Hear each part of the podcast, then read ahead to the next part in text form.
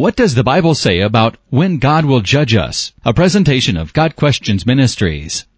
There are two separate judgments. Believers are judged at the judgment seat of Christ, Romans 14 verses 10 through 12. Every believer will give an account of himself, and the Lord will judge the decisions he made, including those concerning issues of conscience.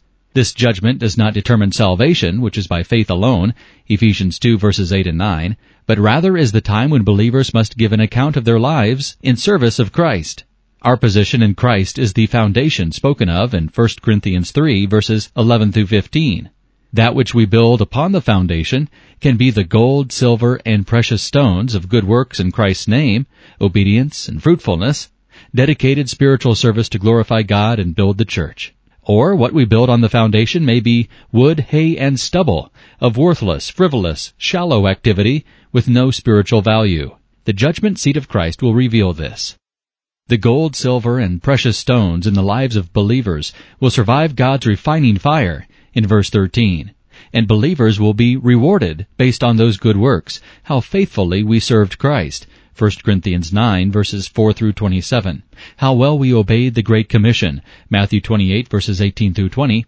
How victorious we were over sin, Romans 6 verses 1 through 4. How well we controlled our tongues, James 3 verses 1 through 9, etc. We will have to give an account for our actions, whether they were truly indicative of our position in Christ. The fire of God's judgment will completely burn up the wood, hay, and stubble of the words we spoke and things we did which had no eternal value. So then, each of us will give an account of himself to God. Romans 14 verse 12. The second judgment is that of unbelievers, who will be judged at the great white throne judgment. Revelation 20 verses 11 through 15. This judgment does not determine salvation either. Everyone at the great white throne is an unbeliever who has rejected Christ in life, and is therefore already doomed to the lake of fire. Revelation 20 verse 12 says that unbelievers will be judged out of those things which were written in the books, according to their works.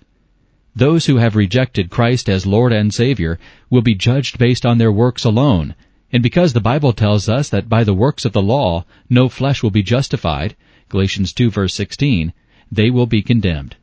No amount of good works and the keeping of God's laws can be sufficient to atone for sin. All their thoughts, words, and actions will be judged against God's perfect standard and found wanting. There will be no reward then, only eternal condemnation and punishment. This has been a presentation of Got Questions Ministries, www.gotquestions.org.